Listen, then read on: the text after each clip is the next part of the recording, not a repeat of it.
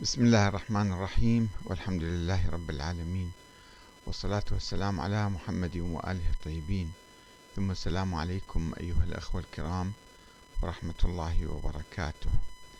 ما هي محكمات الإسلام والتشيع التي انتهكها السيد كمال الحيدري؟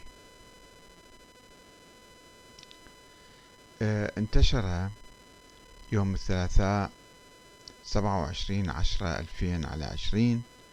بيان منسوب إلى جماعة العلماء والمدرسين في الحوزة العلمية بقم آه، حول آه، رأيها بالسيد كمال الحيدري.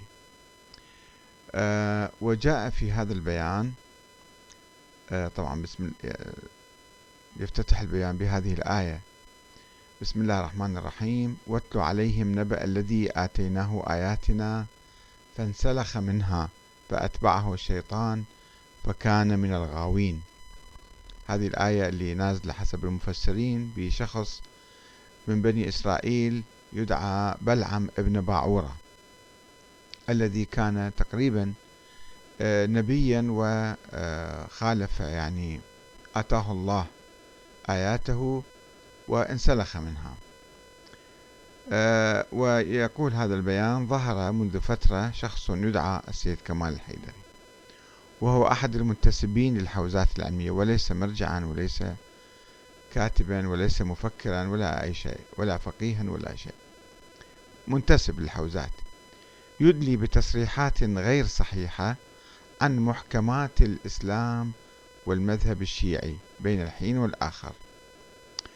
إلى أن طبعا بيان طويل أنا أقرأ بعض الفقرات أو الفقرة الأخيرة منه. آه، يقول آه،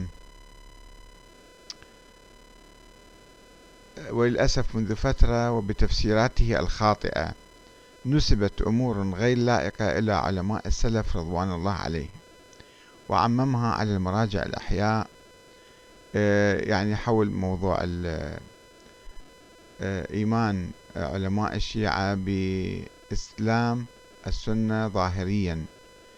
يعني وغير الاثنى عشرية حتى مثلا من مذاهب أخرى أن هؤلاء مسلمون في الظاهر. ويوم القيامة من لم يؤمن بواحد من الأئمة فقد كفر ويذهب إلى النار. آه بعدين آخر شيء يقول آه آه ولهذا فإن جماعة العلماء والمدرسين في الحوزة العلمية بقوم تحذر آحاد المجتمع الإسلامي من فتنة أمثال هذا الرجل وينبغي أن لا يحسب كلامه الباطل على الدين والمذهب والعلماء لأن الطريق الذي سلكه هذا الشخص ليس إلا انحرافا وضلالا. آه، طبعا البيان موقع باسم آية الله محمد يزدي. رئيس اللجنة العليا لجماعة العلماء والمدرسين في الحوزة العلمية بقم. ولا ندري في الحقيقة مدى صحة هذا البيان لأني فتشت في النسخة العربية والفارسية لجماعة العلماء ولم أجد هذا البيان. فتشت هذا اليوم يوم الأربعاء 28 ولكن هذا البيان منتشر في مواقع التواصل الاجتماعي وفي مواقع خبرية أخرى منها موقع براثة في العراق اللي يدير الشيخ جلال الدين الصغير. آه، في الحقيقة هو لم يوضح البيان ما هي المحكمات محكمات الإسلام والتشيع التي يعني خالفها أو انتهكها السيد كمال الحيدري.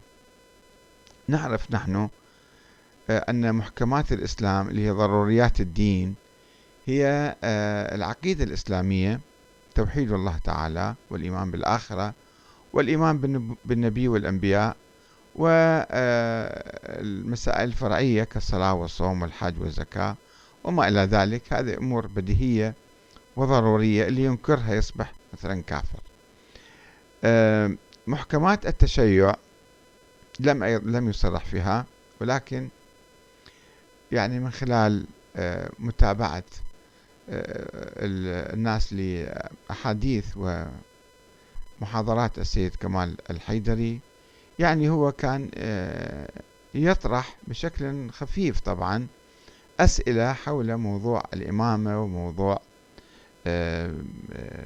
الإمام المهدي أيضا وإن لم يصرح علنا بنفي الإمامة أو نفي وجود الإمام الثاني عشر. ولكن يبدو هذا يعني البيان بيان جماعة العلماء آه، يريد أن يقول بأن هذه من محكمات التشيع. آه، إذا فهو لم يتعرض لمحكمات الإسلام. وأما محكمات التشيع فالتشيع كما نعرف أيضا حركات عديدة وفرق آه، مختلفة أكثر من سبعين فرقة. والإمامية هم فرقة من الفرق. والإثنى عشرية فرقة من الإمامية. آه، وهذه النظرية في الحقيقة نظرية الإمامة الإلهية والإثنى عشرية. آه، نظرية لم تثبت عن أهل البيت. إذا واحد بحثها ودرسها بعمق يشوف فيها يعني آه، غموض وفيها تناقض وفيها يعني تعارض. ونفي من أئمة أهل البيت من الإمام الصادق أنه أنا لست إماما مفترض الطاعة. ولم يجمع عليها الشيعة كلهم إنما فقط الإمامية. ولم تثبت صحتها في التاريخ. يعني هي نظرية آه، انبثقت وظهرت في القرن الثاني الهجري وواجهت عقبات ومشاكل لغموض النص على الأئمة. من الإمام الباقر للصادق من الصادق للكاظم من الكاظم للرضا. وهكذا كان فيها مشاكل وتفرق تفرق الشيعة بعد وفاة كل إمام لأنه أبناء الأئمة بعضهم كانوا يدعون القيادة والزعامة والإمام والإمامة. وبالتالي لم تكن هناك صورة واضحة في آه، يعني في تسلسل آه، الإمامة وانسيابيتها. ووصلت إلى طريق مسدود. بوفاة الإمام الحسن العسكري عن دون خلف ظاهر فتفرق شيعته أيضا شيعة العسكري إلى أربع عشرة فرقة وقالت فرقة من الفرق بأنه الإمام آه، كان عنده ولد بالسر وليس بالعلن لم يره أحد. يقولون هو أخفاه تقية. يعني بالنتيجة لا أحد كان يعرف هذا الإمام ولم يره أحد من عامة الناس وحتى من خاصة الشيعة. فكيف أن الله تعالى يعين إماما للمسلمين؟ آه، وهو مجهول. لا يعرفه أحد هل ممكن أن يكون هذا إمام معين من قبل الله؟ ولا سيما أنهم يقولون أن عمره كان خمس سنوات. فكيف يعين الله طفلا غير مكلف شرعا؟ ما كان يعني يصلي ويصوم ويحج مو مكلف إلى أن يبلغ الله يصبح مكلف. فهذا آه، يصبح إمام المسلمين. ثم أنهم قالوا هو الإمام المنتظر المهدي المنتظر وأنه غاب. إذا هو لم يره أحد كيف عرفوا أنه هو باقي على قيد الحياة وأنه حي إلى هذا اليوم؟ ومجرد بنظريات يعني فلسفية وكلامية يحاولون أن يثبتوا وبصورة إعجازية أنه هذا باقي على قيد الحياة بصورة إعجازية. وطبعا لو رجعنا إلى كلام أهل البيت أنفسهم الإمام الرضا مثلا الذي واجه آه، حركة واقفية تسمى الحركة الواقفية التي وقفت على موسى بن جعفر وقالت هو غائب وهو المهدي المنتظر. وكانوا من كبار علماء الشيعة في تلك الأيام. فالإمام الرضا يقول لهم لو كان لله في أحد حاجة أن يطيل عمره لأطال الله عمر رسول الله. لماذا؟ أنه رسول الله يموت وأبي يبقى حي إلى أن مثلا يظهر ويقيم دولة الإسلام. شوفوا هذا المنطق هذا منطق أهل البيت. يرفضون امتداد واحد عمره يصير طويل. وهذا ما كان طويل جدا يعني الإمام رضا والإمام الكاظم يعني عشرات السنين فقط الفرق بينهم. مع ذلك الإمام الرضا آه، رفض آه، هذه الفكرة فكرة عدم وفاة الإمام آه، الكاظم وقال هذا شيء يعني لا يجوز. بينما الاثنى عشرية قالوا لا عمره مو فقط مثلا سبعين سنة أو مئة سنة أو مئتين لا عمره ألف ومئتين سنة الآن صار. ويمكن يستمر بعد مليون سنة حتى يظهر. فهذه فكرة لا أساس لها من القرآن الكريم ولا من الواقع ولا من أهل البيت وإنما هي افتراضات. نظرية قامت على افتراضات. آه، المشكلة أنه يعني نقد نظرية الإمامة آه، الذي يقوم به بعض العلماء في الحوزة أيضا قبل السيد كمال وبعد السيد كمال وهناك من يعيد النظر في هذه النظرية. آه، في الواقع الجمهورية الإسلامية قامت على أساس نقد النظرية الإمامية والإثنى عشرية. النظرية الإمامية تقول بأن الحكام مطلق الحكام وليس الأئمة الاثنى عشر يجب أن يكونوا معصومين ومعينين من قبل الله تعالى ومن سلالة معينة هاي هي النظرية الإمامية. هذه الآن نظرية الجمهورية الإسلامية. تقول لا آه، الحاكم يمكن يكون فقيها عادلا لا يشترط فيه أن يكون آه، معصوما وعنده علم من الله تعالى وينتخب من الناس لا يعين من قبل الله. شوف الآن هي الجمهورية الإسلامية ثورة على نظرية الإمامة وهي لا لم تعد تنتظر شخصا آه، آه، يعني الإمام الثاني عشر حتى يأتي ويقيم الدولة كما كان يقول الاثنى عشريون خلال أكثر من ألف سنة. كانوا يقولون لا يجوز لأحد أن يقيم دولة في عصر الغيبة إلا آه، الإمام المعصوم يظهر إلى قبل خمسين سنة.